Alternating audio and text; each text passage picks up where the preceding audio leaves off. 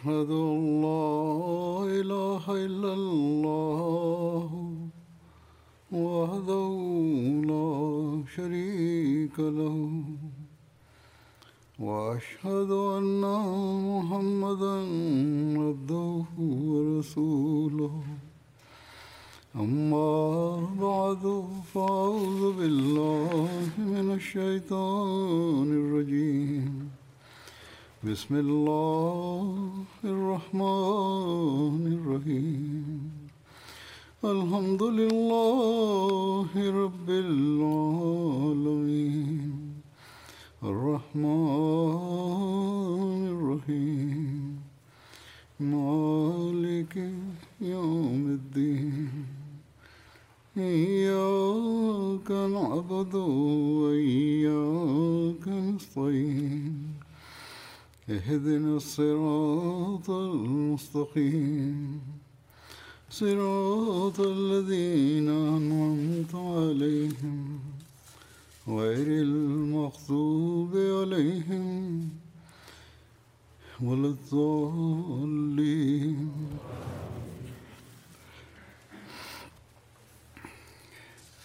فبما رحمة من الله لنت لهم ولو كنت فظا غليظ القلب لانفضوا من حولك فاعف عنهم واستغفر لهم وشاورهم في الأمر وإذا عزمت فتوكل على الله إن الله يحب المتوكلين.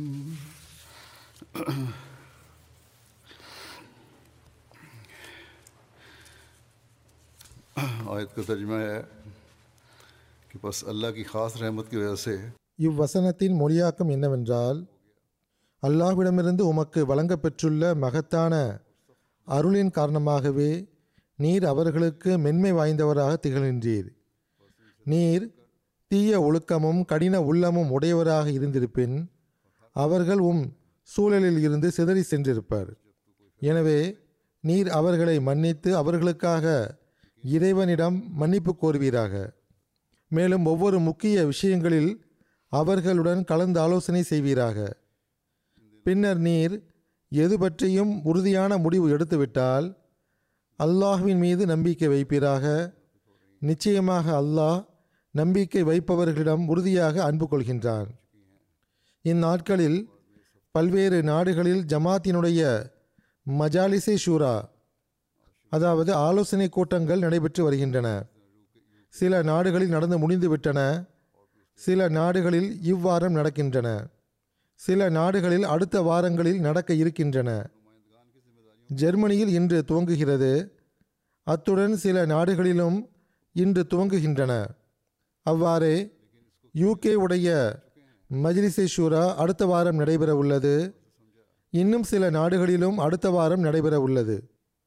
ஷூராவின் முக்கியத்துவம் குறித்தும் பிரதிநிதிகளின் பொறுப்புகள் குறித்தும் முன்பும் கூட நான் குத்பாக்களில் கவனமூட்டியுள்ளேன்.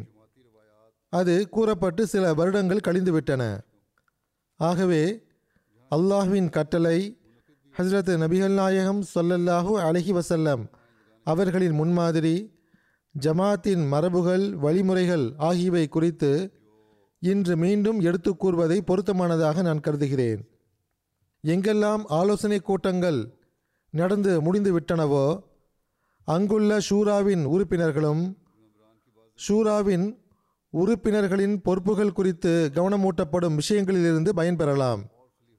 ஷூராவின் உறுப்பினர்கள் கவனத்தில் கொள்ள வேண்டிய விஷயம் என்னவென்றால், மஜ்லிஸே ஷூராவின் பரிந்துரைகளுக்கு ஹலீஃபா அனுமதி வழங்கிய பிறகு உறுப்பினர்களின் சில பொறுப்புகள் ஆரம்பமாகின்றன.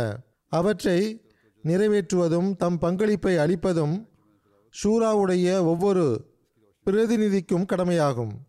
எவ்வாறு இருப்பினும் அந்த பொறுப்புகளின் பக்கம் கவனமூட்டுவதற்கு முன் நான் ஓதிய வசனத்தின் ஒளியில் சில விஷயங்களை எடுத்துரைப்பேன். அவ்வாறே ஹஜ்ரத் நபி ஸல்லல்லாஹு அலைஹி வஸல்லம் அவர்களின் முன்மாதிரி மற்றும் அன்னாரின் வழிமுறை குறித்தும் எடுத்துரைப்பேன்.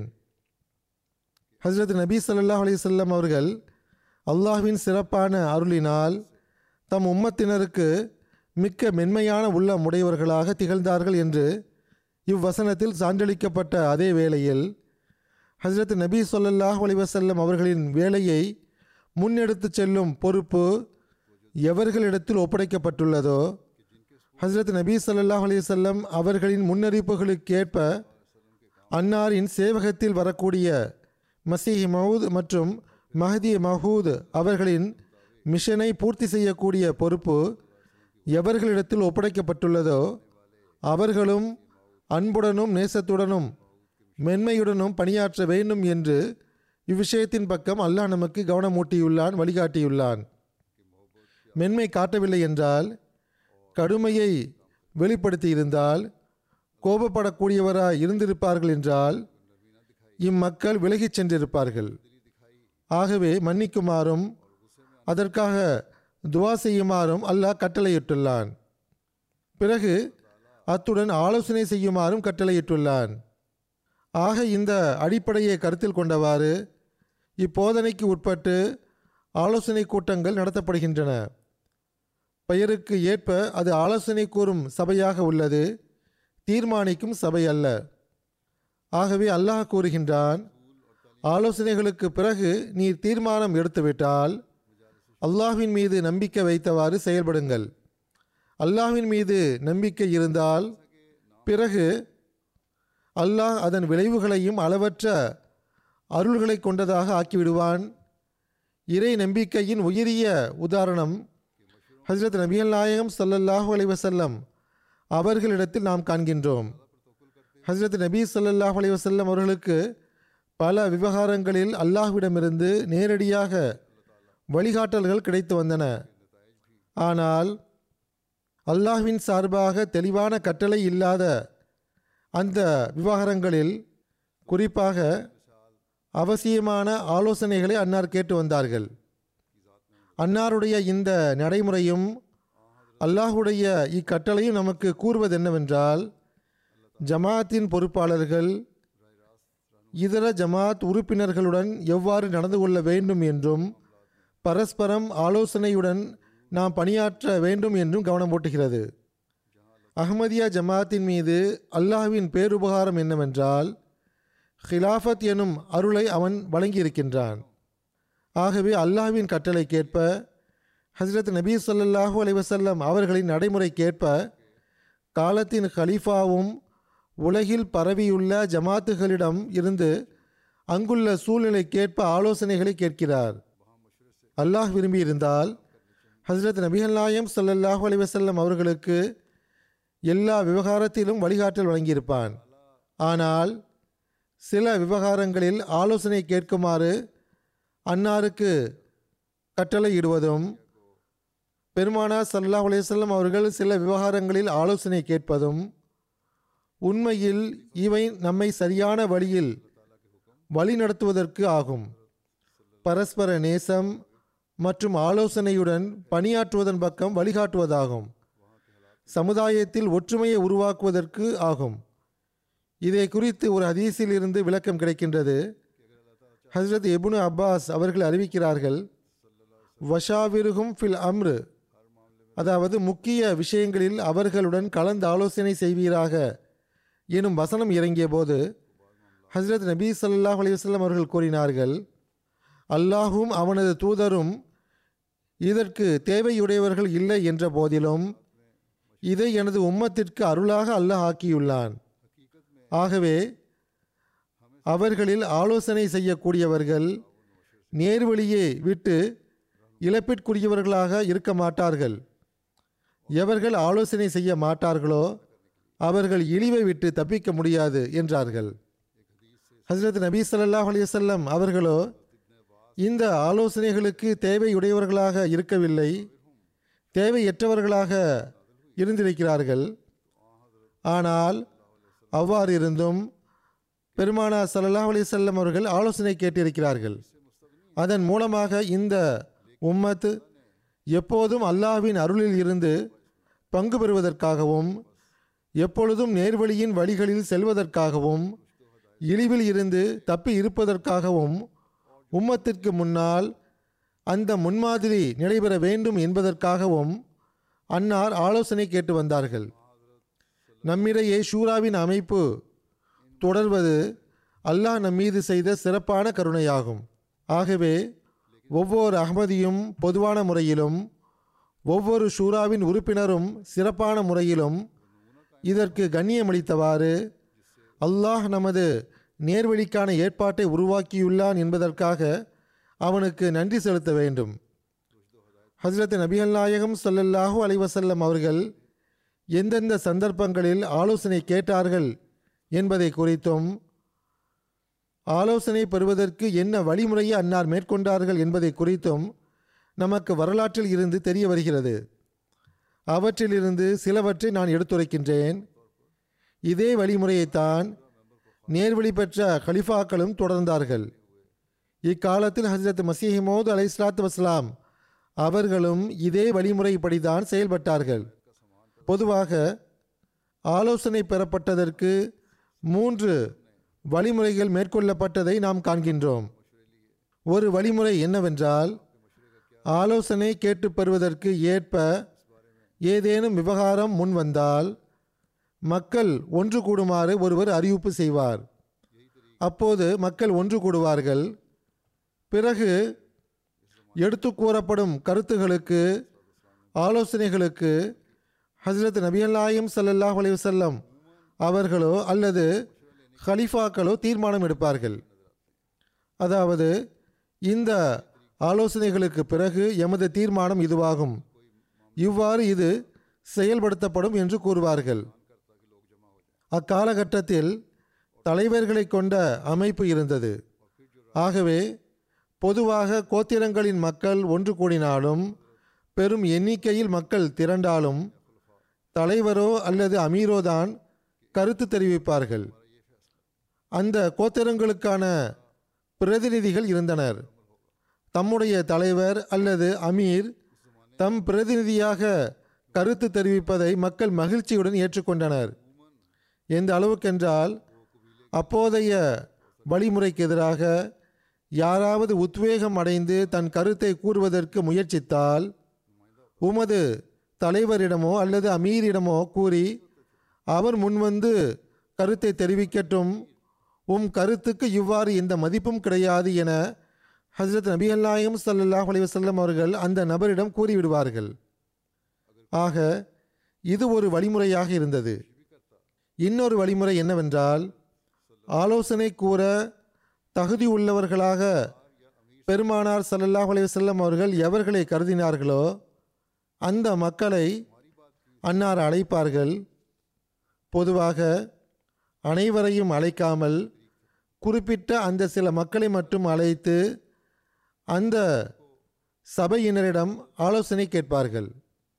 மூன்றாவது வழிமுறை என்னவென்றால், இரு நபர் கூட ஒன்று சேரக்கூடாது என ஹஜ்ரத் பெருமானார் ஸல்லல்லாஹு அலைஹி வஸல்லம் அவர்கள் எப்போது நினைக்கிறார்களோ அப்போது தனித்தனி நபராக அழைத்து ஆலோசனை கேட்பார்கள்.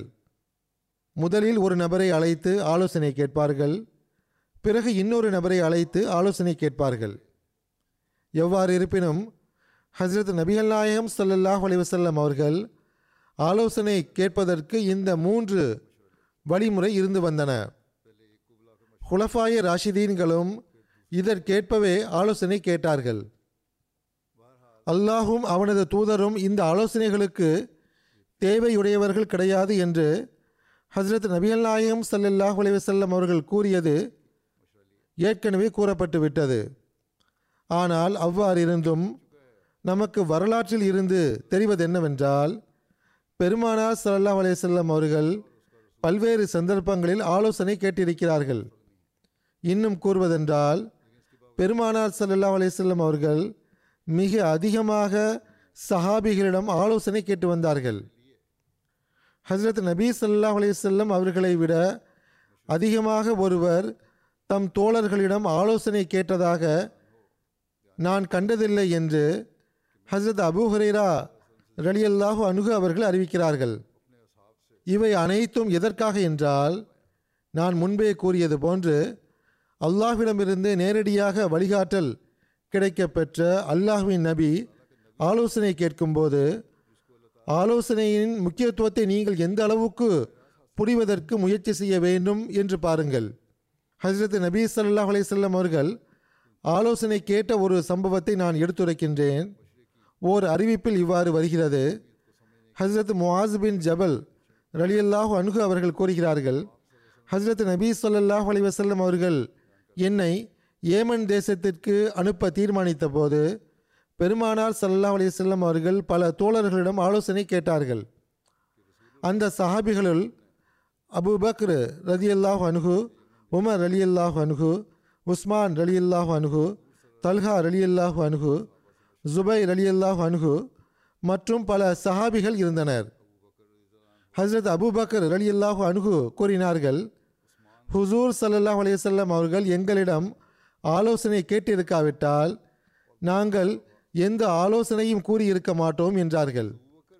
அதற்கு ஹஜ்ரத் நபி ஸல்லல்லாஹு அலைஹி வஸல்லம் அவர்கள், எந்த விஷயங்களை குறித்து எனக்கு வஹி இறங்குவதில்லையோ அந்த விஷயங்களில் நான் உங்களைப் போன்றே ஆவேன் என்றார்கள். முஆஸ் ரலியல்லாஹு அன்ஹு அவர்கள் கூறுகிறார்கள், தமக்கு ஆலோசனை வழங்குமாறு ஹுசூர் ஸல்லல்லாஹு அலைஹி வஸல்லம் அவர்கள் கூறிவிட்டு ஒவ்வொருவரிடமும் ஆலோசனை பெற்று கொண்டிருந்த போது ஒவ்வொருவரும் தம் ஆலோசனையை கூறினார்கள். அதற்கு பிறகு ஹுசூர் ஸல்லல்லாஹு அலைஹி வஸல்லம் அவர்கள் என்னிடம், முஆஸே உம் கருத்து என்ன என்று கேட்டார்கள்.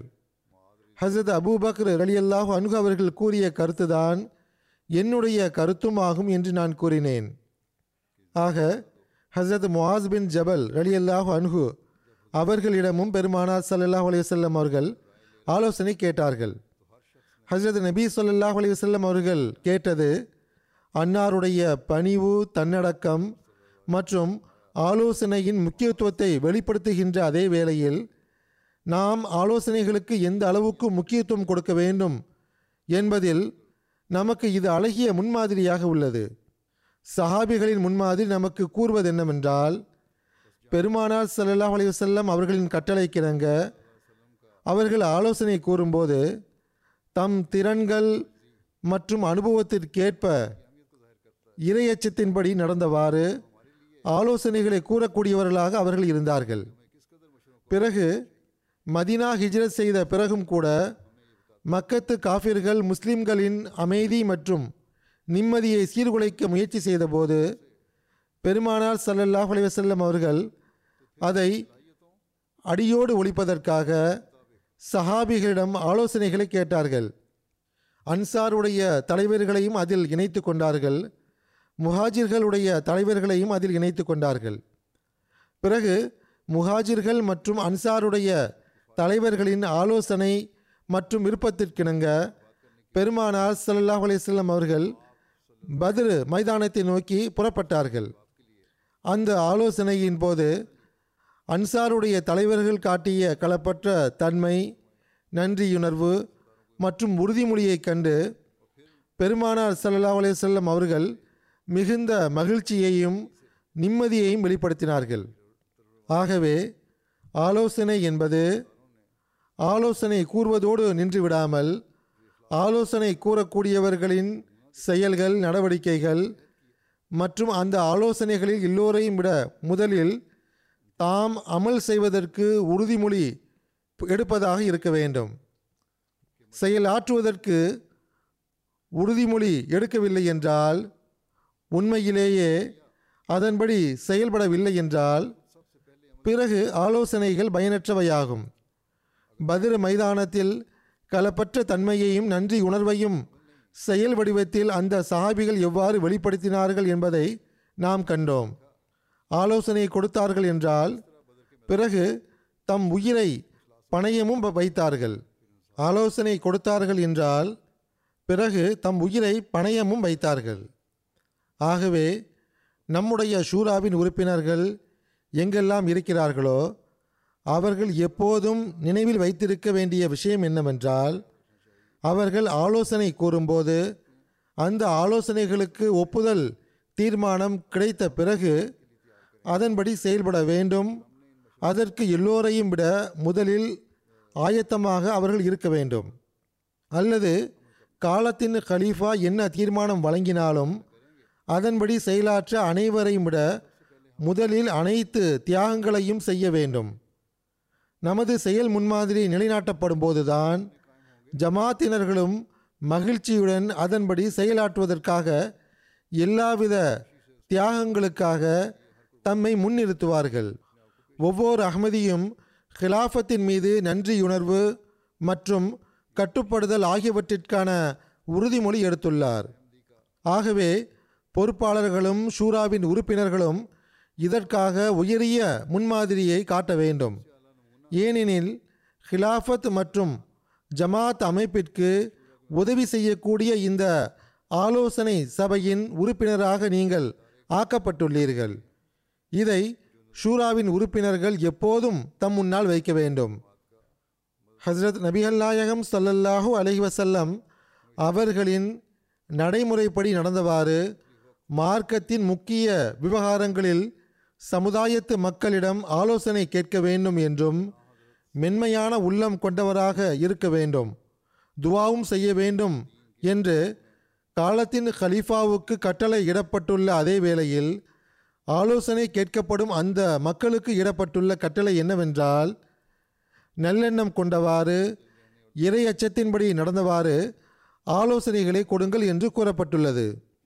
ஆகவே ஆலோசனை கொடுக்கக்கூடியவர்கள் எப்போதும் நினைவில் வைத்திருக்க வேண்டிய விஷயம் என்னவென்றால், உங்களுடைய ஆலோசனைகள் நல்லெண்ணத்தின் அடிப்படையில் இறையச்சத்தின் உயரிய தரங்களுக்கேற்ப இருக்க வேண்டும்.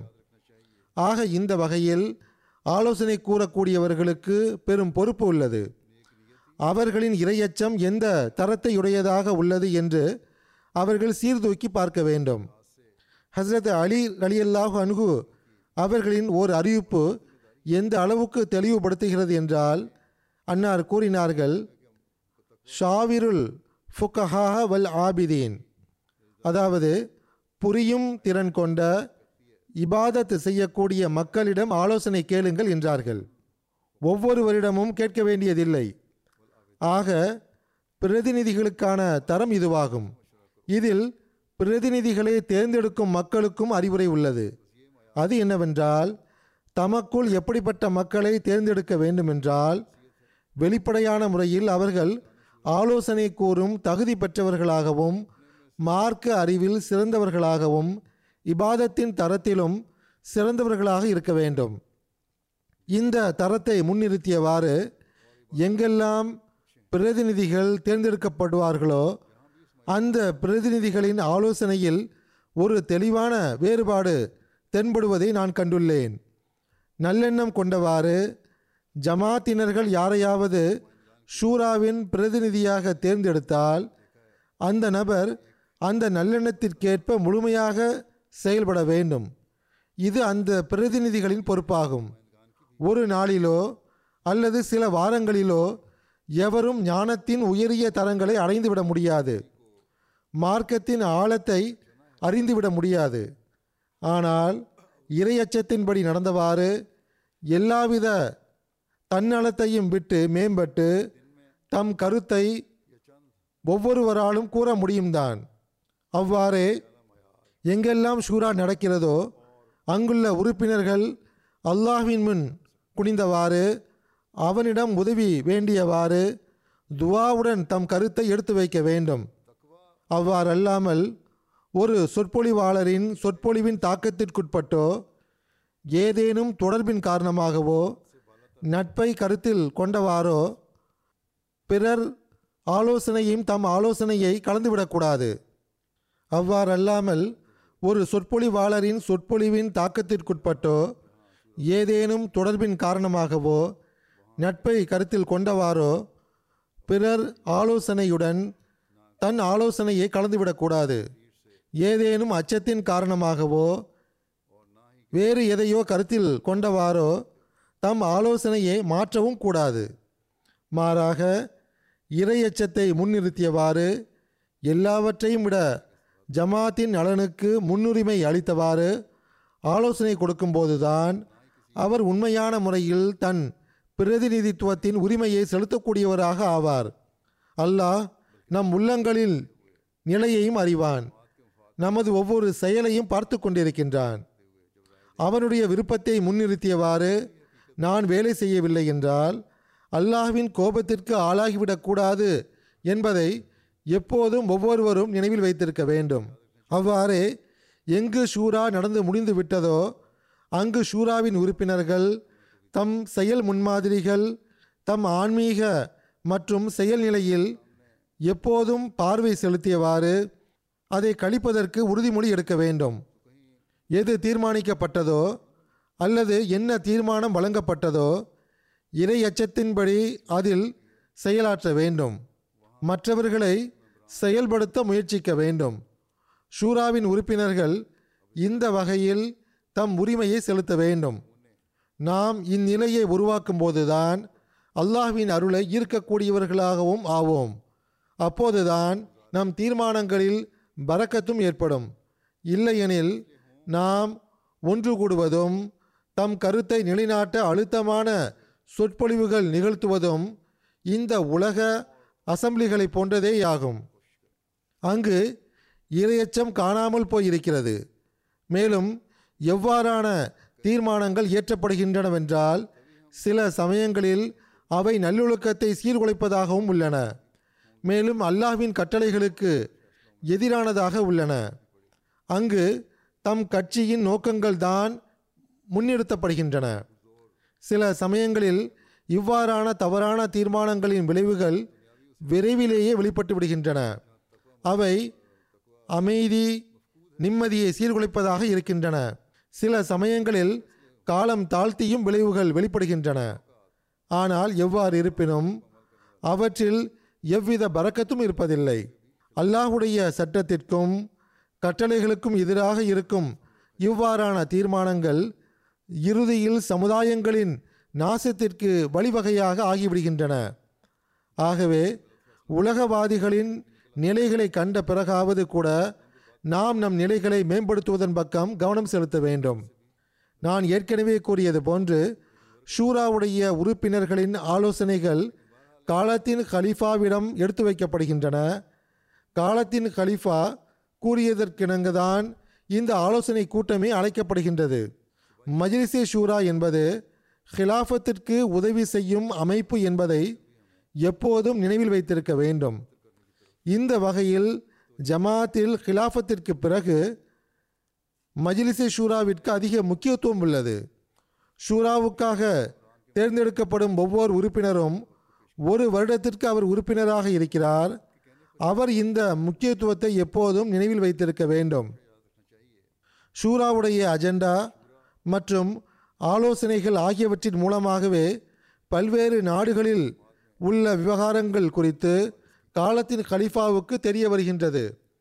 பிறகு வரக்கூடிய ஆலோசனைகள் மூலமாக அந்த விவகாரங்களுக்கான தீர்வின் செயல் திட்டமும் முன்னால் வந்துவிடுகின்றது. சில சமயங்களில் சில விஷயங்களில் ஏதேனும் விவகாரத்தின் தீர்வு குறித்து முழு விபரமும் கூறப்படுவதில்லை அல்லது ஷூராவின் உறுப்பினர்களுக்கு முன்னால் அவை வருவதில்லை. அப்போது கலீஃபாக்கள் அந்த விஷயங்களையும் செயல் திட்டத்தில் இணைத்து விடுகின்றனர். சில இடங்களில் இதே வழிமுறையைத்தான் நானும் கையாண்டுள்ளேன். ஷூராவிற்கு ஒரு சிறப்பான முக்கியத்துவம் இருப்பதை ஷூராவின் ஒவ்வொரு உறுப்பினரும் முழுமையாக புரிந்திருக்க வேண்டும். இந்த முக்கியத்துவம் மூன்று நாட்களுக்கு மட்டுமின்றி முழு வருடத்திற்கும் உரியதாகும். உருவாக்கப்படும் செயல் திட்டத்தின்படி செயல்பட வைப்பதற்கும் முழுமையாக ஒத்துழைப்பு வழங்குவதற்கும் அதன்படி செயல்படும் வண்ணம் நிர்வாகத்தை முன்னிறுத்துவதற்கும் ஷூராவின் ஒவ்வொரு உறுப்பினரும் முயற்சிக்க வேண்டும். இது அவருடைய பொறுப்பாகும். இது நிகழும்போதுதான் ஜமாத்தின் முன்னேற்றத்தின் திட்டமிடல்கள் சரியான வழிகளில் வேகமாக செல்லக்கூடியதாக இருக்கும். மேலும் அதன்படி அழகிய முறையில் செயலாற்ற முடியும். மேலும் ஹஸ்ரத் மஸீஹ் மவ்ஊத் அலைஹிஸ்ஸலாத்து வஸ்ஸலாம் அவர்களிடத்தில் ஒப்படைக்கப்பட்ட நேர்வழியினுடைய இயக்கத்தில் நாம் உதவியாளர்களாகவும் ஒத்துழைப்பவர்களாகவும் ஆக முடியும். இவை இல்லை என்றால் ஷூராவின் உறுப்பினராக இருப்பது பயனற்றதாகும். இங்கு இன்னொன்றையும் நான் கூற விரும்புகின்றேன். அது என்னவென்றால் உலகின் ஒவ்வொரு நாட்டிலும் நடைபெறும் ஆலோசனை கூட்டங்கள் பொதுவாக அங்குள்ள அமீரின் தலைமையில் நடக்கின்றன.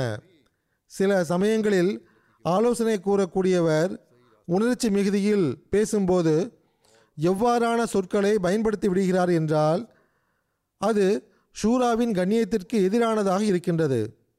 ஆக முதல் விஷயம் என்னவென்றால், உறுப்பினர்கள் தம் கருத்தை எடுத்துரைக்கும் போது உணர்ச்சி மிகுதியில் பேசுவதற்கு பதிலாக தன்னிலை மறந்து சொற்பொழிவாற்றுவதற்கு பதிலாக உணர்ச்சி பூர்வமாக பேசுவதற்கு பதிலாக பொருத்தமான சொற்களில் தம் ஆலோசனையை எடுத்து வைக்க வேண்டும். சில சமயங்களில் ஆலோசனை கூறுபவர் எவ்வாறான விஷயங்களை பேசிவிடுகின்றார் என்றால் அதன் காரணமாக செயற்குழு உறுப்பினர்களோ அல்லது யாருடைய தலைமையில் ஷூரா நடக்கிறதோ அந்த அமீர் ஜமாத்தோ கருத்து தெரிவித்த அந்த நபரை குறித்து அவர் மறைமுகமாகவோ அல்லது நேரடியாகவோ நமக்கு எதிராக பேசுகிறார் என்று கருதிவிடுகிறார். பிறகு அவைத்தலைவர் என்ற அடிப்படையில் கருத்து கூறும் அந்நபரை கடுஞ்சொற்களுடன் தடுத்து நிறுத்துகிறார் அல்லது கண்டிக்கிறார். அமீர்மார்களும் பொறுமையை கடைபிடிக்க வேண்டும். ஜமாத் நலனுக்காக வேதனையுடன் அந்நபர் கருத்து தெரிவிக்கிறார் என நல்லெண்ணம் வைக்க வேண்டும். அவர் கடுஞ்சொல்லையோ கடுமையான வார்த்தைகளையோ பயன்படுத்தி இருப்பார் என்றால் அது ஷூராவின் கண்ணியத்திற்கு எதிரானதாக உள்ளது என்றால் மென்மையுடன் அவரை கண்டியுங்கள். அவைத்தலைவர் அவ்விஷயத்தை தம் சொந்த தன்மானமாக கருதிவிட்டாரோ என்று சந்தேகப்படும் அளவுக்கு நடந்து கொள்ளாதீர்கள். குறிப்பாக பட்ஜெட் தொடர்பாக விவாதிக்கப்படும் போது உணர்ச்சி மிகுதி வெளிப்படுத்தப்படுகின்றது, சில முன்னெச்சரிக்கையும் வெளிப்படுத்தப்படுகின்றது என்பது உண்மைதான். இவ்வாறான சூழ்நிலையில் சம்பந்தப்பட்ட செக்ரட்டரி செக்ரட்டரிமால் அவை தலைவர் ஆகியோர் பொறுமையுடன் விஷயத்தை கேட்டுவிட்டு அதற்கான பதிலை கூற வேண்டும். எவ்வாறு பட்ஜெட்டு உருவாக்கப்படுகிறது, வருமானம் எந்த அளவுக்கு உள்ளது, எப்படி அது செலவிடப்படுகிறது, எவ்வாறு அது ஜஸ்டிஃபை செய்யப்படுகிறது என்று அந்நபருக்கு திருப்தி அளிக்கும் முறையில் பதிலளிக்க வேண்டும். கூறக்கூடிய நபர் ஜமாத் நலனை முன்னிறுத்தியவாறு தன் சார்பாக கருத்தை தெரிவிக்கிறார், ஆனால் தப்பெண்ணம் கொள்ளக்கூடாது. இதேபோன்று அஜெண்டாவின் பிற ஆலோசனைகளும் உள்ளன. அதில் சில சமயங்களில் நிர்வாகமும் பிரதிநிதிகளும் காரணமின்றி உழன்று விடுகின்றனர் அல்லது சில சமயங்களில் நிர்வாகத்தின் அச்சம் இருப்பது போன்று முற்றிலுமே மௌனம் காத்து விடுகின்றனர். இவ்வாறான மக்களும் தம் அமானிதத்தின் உரிமையை செலுத்துவதில்லை.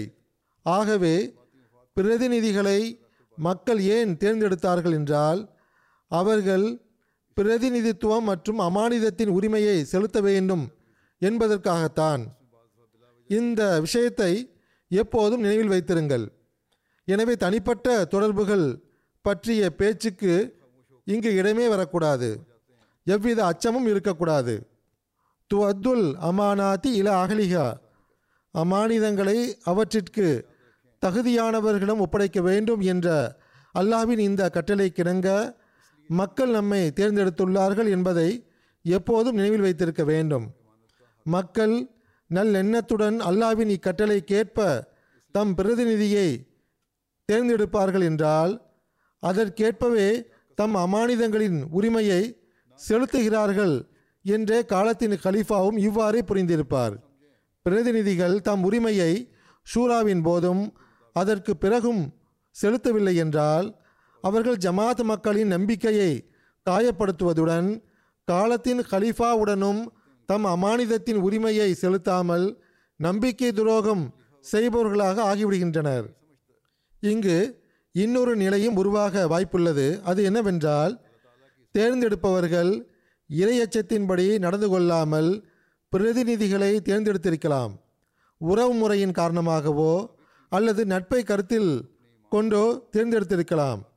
எவ்வாறு இருப்பினும் தம் இச்செயலால் தேர்ந்தெடுக்கின்றவர்கள் பாவிகளாக ஆகிவிடுகின்றனர். ஏனென்றால் அவர்கள் இந்த தவறான செயலை செய்துள்ளனர். அவர்கள் இந்த உரிமையை செலுத்தவில்லை என்றால் அதற்காக அவர்கள் இஸ்திக்ஃபார் செய்ய வேண்டும். ஆனால் பிரதிநிதிகள் தேர்ந்தெடுக்கப்பட்டுவிடும்போது நான் இதில் பொறுப்பாளர்களையும் இணைத்துக் கொள்கிறேன். எந்த தரத்தில் செயல் நடவடிக்கைகள் மற்றும் ஆன்மீக நிலைகள் அவர்களிடத்தில் இருக்க வேண்டுமோ அந்த தரத்தில் அவை இருக்கவில்லை என்றால் இப்போது அவர்கள் இஸ்திக்ஃபார் செய்தவாறு தம் நிலைகளில் நேர்மறையான மாற்றத்திற்கு உறுதிமொழி எடுத்தவாறு இறையச்சத்தின்படி நடப்பதற்கு முழுமையாக முயற்சி செய்தவாறு அமானிதத்தின் உரிமையை செலுத்துவதற்கு தகுதியுடையவர்களாக தம்மை மாற்றிக்கொள்வதற்கு அவர்கள் முயற்சிக்க வேண்டும். இந்த முயற்சி ஏற்படும் போது அவர்கள் அல்லாஹ்வின் திருப்தியை பெறுகின்ற அதே வேளையில் ஹஸ்ரத் மஸீஹ் மவ்ஊத் அலைஹிஸ்ஸலாத்து வஸ்ஸலாம் அவர்களின் மிஷனிலும் உதவியாளர்களாக ஆகிவிடுவார்கள். மேலும் தமது செயல் மற்றும் ஆன்மீக நிலைகளையும் மேம்படுத்தக்கூடியவர்களாக ஆகிவிடுவார்கள். நான் ஏற்கனவே கூறியது போன்று இந்த பிரதிநிதித்துவம் ஒரு வருடத்திற்கானது ஆகும். இக்காலகட்டத்தில் நிர்வாகத்துடன் ஒத்துழைப்பும் வழங்க வேண்டும். ஒப்புதல் அளிக்கப்பட்ட தீர்மானங்களின்படி தாமும் செயல்பட வேண்டும், செயல்பட வைக்கவும் வேண்டும். இவ்விஷயங்களை பெறுவதற்காக உங்கள் ஜமாத்துகளில் இதற்கேற்ப அமல் செய்யப்படுகின்றதா இல்லையா, எந்த அளவுக்கு நடைமுறைப்படுத்தப்பட்டுள்ளது, காலத்தின் கலீஃபா வழங்கிய தீர்மானத்திற்கேற்ப அமல் செய்யப்படுகின்றதா என்று எப்போதும் கண்காணித்து வர வேண்டும். ஆக இவ்வாறு நீங்கள் காலத்தின் கலீஃபாவுக்கு உதவியாளர்களாக ஆக வேண்டும். தீர்மானங்கள் எடுக்கப்பட்டு அதன்படி செயல்படுத்தப்படாமல் இருப்பதை காண்கிறோம் என்றால் அதற்கான காரணம் ஜமாத்துகளுக்கு இந்த தீர்மானங்கள் அனுப்பி வைக்கப்படும் போது பொறுப்பாளர்களின் சோம்பேறித்தனத்திற்கு அவை இரையாகி விடுகின்றன என்பதாகும். ஆக இவ்வாறான நிலையில் பிரதிநிதிகளின் வேலை என்னவென்றால் ஜமாத்தினர்களுக்கு கவனம் மூட்டுவதுடன் பொறுப்பாளர்களுக்கும் அவர்களின் பொறுப்புகளின் பக்கம் கவனம் மூட்ட வேண்டும். அவ்வாறிருந்தும் கவனம் தோன்றவில்லை என்றால் எவ்வாறு அந்த ஆலோசனை செயல்படுத்தப்பட வேண்டுமோ அவ்வாறு அது செயல்படுத்தப்படவில்லை என்றால் பிறகு தலைமையகத்திற்கு எழுதுங்கள். அதேபோன்று பல பொறுப்பாளர்களும் ஷூராவின் உறுப்பினர்களாக இருக்கின்றனர். அவர்கள் தம் துறை சம்பந்தப்பட்ட வேலைகளை மட்டும் பார்க்காமல் ஷூராவின் ஆலோசனைகள் குறித்தும் காலத்தின் கலீஃபா அதற்கு தீர்மானம் வழங்கியது குறித்தும் அவை செயல்படுத்தப்படாமல் நடைமுறைப்படுத்தப்படாமல் இருப்பது குறித்தும் அவர்கள் அக்கறை கொள்ள வேண்டும். அது அந்த பொறுப்பாளரின் துறையாக இருந்தாலும் சரி அல்லது வேறு துறையாக இருந்தாலும் சரி, அவர் சம்பந்தப்பட்ட பொறுப்பாளருக்கும் அமீருக்கும் கவனமூட்ட வேண்டும். மேலும் செயற்குழுவிலும் இவ்விவகாரத்தை எடுத்து வைக்க வேண்டும். இல்லை என்றால் அவ்வாறான பொறுப்பாளரும் பிரதிநிதிகளும் தம் அமானிதத்தின் உரிமையை செலுத்தாதவர்களாகவே இருப்பார்கள்.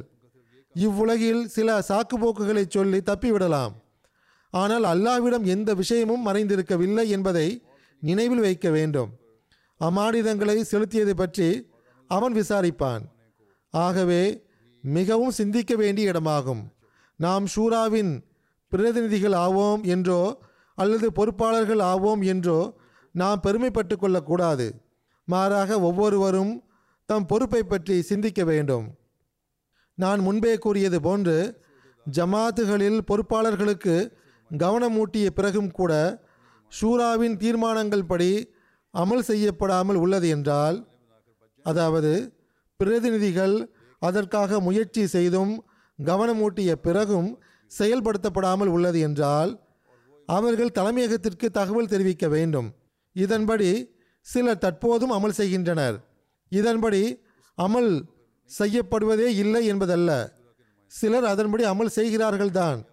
பொறுப்பாளர்கள் அதற்கேற்ப செயல்படவில்லை என்றால் அந்த பிரதிநிதிகள் தலைமையகத்திற்கு தகவல் கூறுகின்றனர். ஆனால் பொதுவாக எப்போது தகவல் தெரிவிக்கப்படுகிறது என்றால் ஒரு பொறுப்பாளருடன் தனிப்பட்ட முறையில் விரோதம் ஏற்பட்டு கருத்து வேறுபாடு தோன்றும்போது செய்யப்படுகின்றது. இது இறையச்சத்தின் வழிமுறை கிடையாது. இறையச்சத்தின்படி செயல்பட்டவாறு ஒவ்வொரு பிரதிநிதியும் ஒவ்வொரு பொறுப்பாளரும் ஷூராவின் ஒப்புதல் வழங்கப்பட்ட ஆலோசனைகளின்படி செயல்பட்டால், செயல்பட வைக்க முயற்சி மேற்கொண்டால் அந்த ஆலோசனை அடுத்த வருடமோ அல்லது இரண்டு மூன்று வருடங்களுக்கு பிறகோ மீண்டும் ஷூராவில் எடுத்து வைக்கப்படுவதற்காக வராது.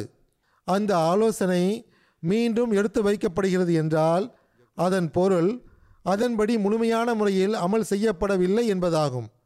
அல்லது எந்த அளவுக்கு அமல் செய்திருக்க வேண்டுமோ அந்த அளவுக்கு செய்யப்படவில்லை என்பதாகும்.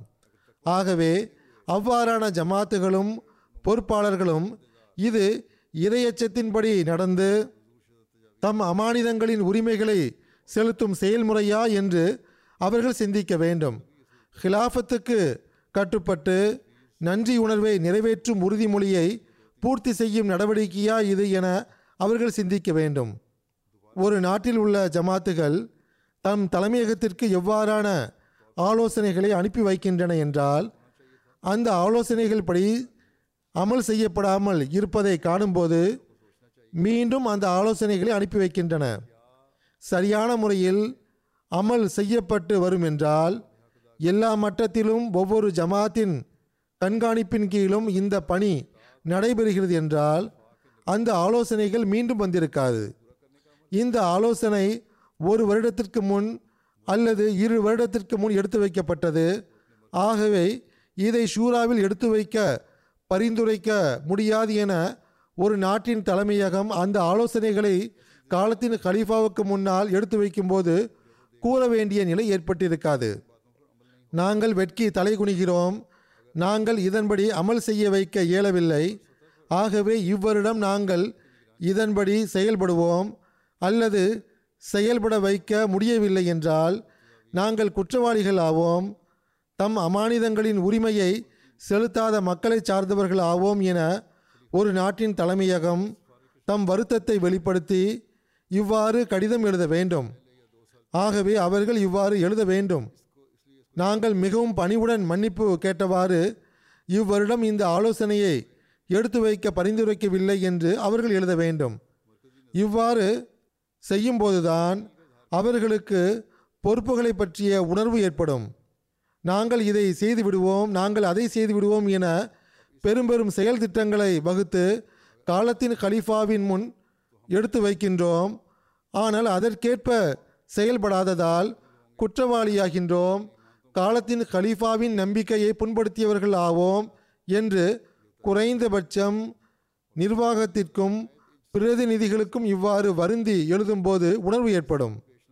ஆக இவ்வகையில் ஒட்டுமொத்த அளவில் ஆய்வு மேற்கொள்ளப்படும். அதே வேளையில் தனிப்பட்ட முறையிலும் பொறுப்பாளர்களும் ஷூராவின் பிரதிநிதிகளும் தம்மை சீர்தூக்கி பார்க்க வேண்டும், இஸ்திக்ஃபார் செய்ய வேண்டும். அதன்படி செயல்படாமல் போனதற்கான காரணங்களையும் எல்லா மட்டத்திலும் அறிந்து கொள்ள முயற்சிக்க வேண்டும். ஆகவே இந்த ஆய்வு பணிகள்தான் ஜமாத் அமைப்பை சரியான வழிகளில் நடத்த முடியும். இல்லை என்றால் பேச்சுக்கள் எவ்வித பயனையும் தர முடியாது. சில ஆக்டிவ் ஜமாத்துகள் அவை நூறு சதவீதம் இல்லை என்றாலும் எழுபது எண்பது சதவீதம் ஷூராவின் ஆலோசனைகள் படி அமல் செய்து விடுகின்றன. சில ஆக்டிவ் ஜமாத்துகள் அவை நூறு சதவீதம் இல்லை என்றாலும் எழுபது சதவீதம் எண்பது சதவீதம் ஷூராவின் ஆலோசனைகள் படி அமல் செய்து விடுகின்றன. காலத்தின் கலீஃபாவின் ஒப்புதலுடன் இந்த செயல் திட்டம் நமக்கு கிடைத்துள்ளது, நாம் காலத்தின் கலீஃபாவின் நம்பிக்கையை புண்படுத்திவிடக்கூடாது என்று ஓர் ஆர்வத்துடன் செயல்படுகின்றன. அவ்வாறான ஜமாத் மக்களிடம் ஏற்பட்டுள்ள புரட்சிக்கு காரணமாக இருக்கும் அந்த உணர்வு எம்மாதிரியான உணர்வு என அறிய வேண்டும். ஆக இவ்வகையிலும் நாடுகளுக்குள் ஆய்வு மேற்கொள்ள வேண்டிய தேவை உள்ளது. இவ்வாறு நன்கு செயலாற்றும் ஜமாத்துகளின் பொறுப்பாளர்கள் பலவீனமான ஜமாத்துகளின் பொறுப்பாளர்களுடன் சந்திப்பை ஏற்படுத்த வேண்டும். இன்னும் கூறுவதென்றால் தலைமையக பொறுப்பாளர்களுடன் மீட்டிங் நடத்த வேண்டும். அவ்வாறு துடிப்புடன் பணியாற்றும் பொறுப்பாளர்கள் பொறுப்பாளர்களின் அனுபவங்களிலிருந்து பயன்பெற வேண்டும்.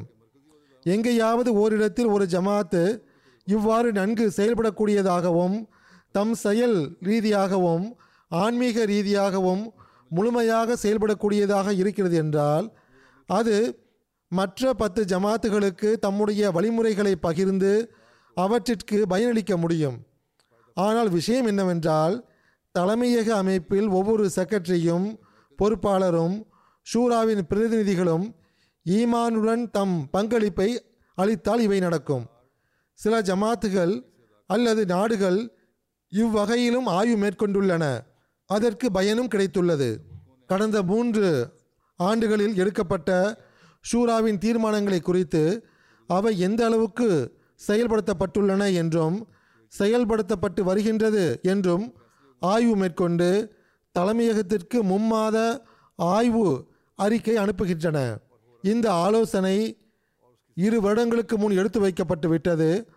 ஆகவே எடுத்து வைக்கப்பட முடியாது என்று கூறி உட்கார்ந்துவிடக்கூடாது என்ற உணர்வு அவர்களிடத்தில் உள்ளதை இதன் மூலம் அறிய முடிகிறது. நாங்கள் இந்த செயல் திட்டத்திற்கேற்ப செயல்பட்டு இந்த அளவுக்கு எங்கள் இலக்கை அடைந்து விட்டோம். முயற்சிகள் இன்னும் தொடர்கின்றன என்று தலைமையகத்திற்கு அறி அறிக்கை அனுப்ப வேண்டும் என்ற உணர்வு அவர்களிடம் காணப்படுகிறது. பிறகு இவ்வாறான ஜமாத்துகளில் இதன் மூலமாக பொறுப்புணர்வு அதிகரித்துள்ளது. பேச்சுக்களால் மட்டும் நாம் உலகை வெற்றி கொள்ள இயலாது. அதற்கு செயல் நடவடிக்கையின் தேவையும் உள்ளது.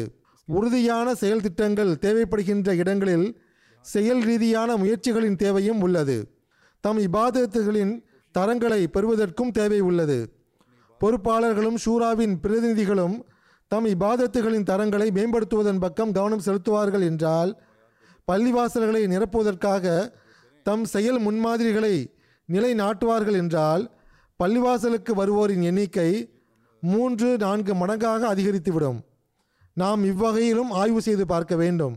ஆகவே நம் செயல் முன்மாதிரிகள் மக்களுடன் அன்பு நேசத்துடன் தொடர்பு வைத்தல், அவர்களின் வேதனைகளை உளப்பூர்வமாக உணர்தல், அவர்களுக்காகவும் தமக்காகவும் துவா செய்தல், காலத்தின் கலிஃபாவுக்கு கட்டுப்படும் தரத்தை மேலோங்க செய்வது ஆகியவை ஒவ்வொரு பொறுப்பாளருக்கும் ஷூராவின் ஒவ்வொரு பிரதிநிதியின் தனித்துவமாக ஆகும்போது ஒட்டுமொத்த ஜமாத் அளவில் ஒரு புரட்சி ஏற்படுவதை நாம் காண்போம். நம் பொறுப்பில் ஒரு மாபெரும் பணி ஒப்படைக்கப்பட்டுள்ளது. ஹசரத் மசீஹ் மவ்ஊத் அலைஹிஸ்ஸலாத்து வஸ்ஸலாம் அவர்களுடைய வருகையின் நோக்கமும் அன்னாருடைய மிஷனும் ஒரு சாதாரண வேலை ஒன்றும் கிடையாது. உலகிற்கு இஸ்லாத்தின் அழகிய தூது செய்தியை எட்ட வைத்து ஏக இறைவனை வணங்கக்கூடியதாக அதை ஆக்குவதற்கு தொடர் முயற்சிகளின் தேவை உள்ளது. உலகில் அனைத்து நாடுகளிலும் இதற்காகத்தான் ஷூராக்கள் நடத்தப்படுகின்றன. நாம் நம் செயல் நிலைகளை சீர்படுத்துவதற்கு செயல் திட்டங்களை வகுக்கின்ற அதே வேளையில் ஏக இறைவனின் தூது செய்தியை கொண்டு சேர்ப்பதற்காக உலகை ஒரே உம்மத்தாக ஆக்குவதற்காக ஹஜ்ரத் நபிகள் நாயகம் ஸல்லல்லாஹு அலைஹி வஸல்லம் அவர்களின் கொடியின் கீழ் கொண்டு வருவதற்காக எவ்வாறான செயல் திட்டங்களை வகுக்க வேண்டுமென்றால் அவை ஒரு புரட்சியை ஏற்படுத்திவிட வேண்டும். இந்த அனைத்து திட்டங்களையும் செயல்படுத்த செலவீனங்களின் தேவையும் உள்ளது என்பதை எப்போதும் நினைவில் வைத்திருங்கள். அதாவது செல்வத்தின் தேவை உள்ளது. ஆகவே உங்களுடைய சந்தா பட்ஜெட்டை எவ்வாறு வடிவமைக்க வேண்டுமென்றால் குறைந்த செலவில் நாம் அதிக பயன்களை பெறக்கூடியதாக அது இருக்க வேண்டும். ஜமாத் மக்களுடைய எண்ணிக்கையில் பெரும்பாலார் ஏழைகளாகவும் நடுத்தர வர்க்கத்தைச் சேர்ந்த மக்களாகவும் உள்ளனர். ஆகவே நம்முடைய சந்தாக்களின் வருவாய் வருவாய் தொகையை எவ்வளவு சிறப்பாக திட்டமிட வேண்டுமென்றால் மிக குறைவிலும் குறைவான செலவில் அதிகமான அளவில் மார்க்கத்தை பரப்பி தப்லீக் பணியை நிறைவேற்ற வேண்டும். நாம் இந்த வேலையை எப்போது செய்ய முடியுமென்றால் நாம் இறையச்சத்தின் அடியெடுத்து வைத்தவாறு நம் பொறுப்புகளையும் அமானிதங்களையும் நிறைவேற்ற வேண்டும்.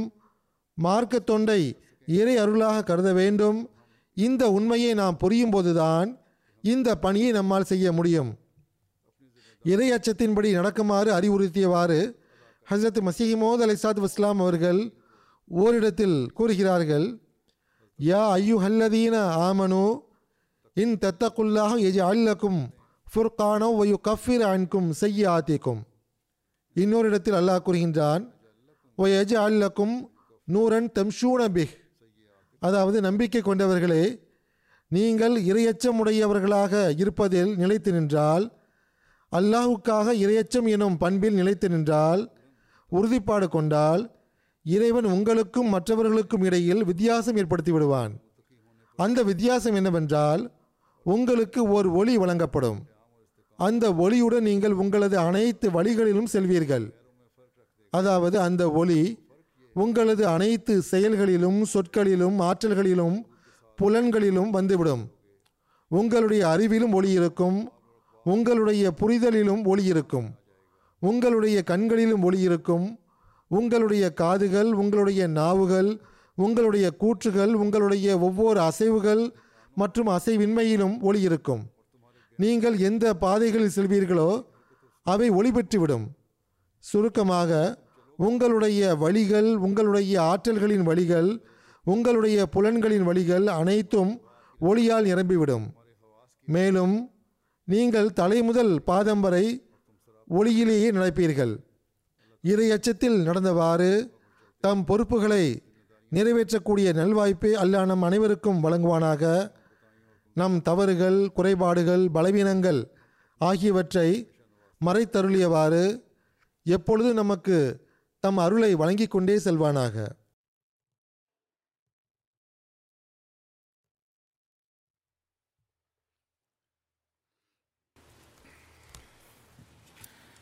அல்ஹம்துலில்லாஹ் அல்ஹம்துலில்லாஹ் நஹ்மதுஹு வ நஸ்தஈனுஹு வ நஸ்தக்ஃபிருஹு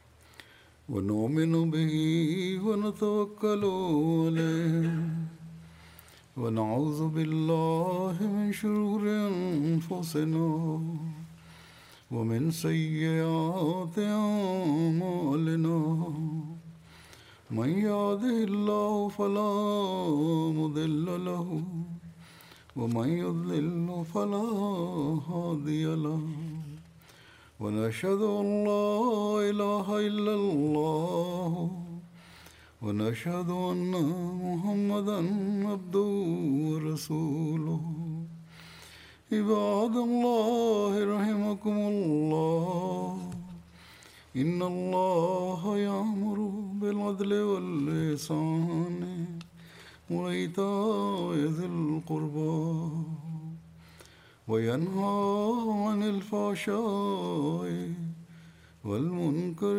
والبغي يعظكم لعلكم تذكرون اذكروا الله يذكركم وادعوه يستجب لكم ولذكر الله أكبر.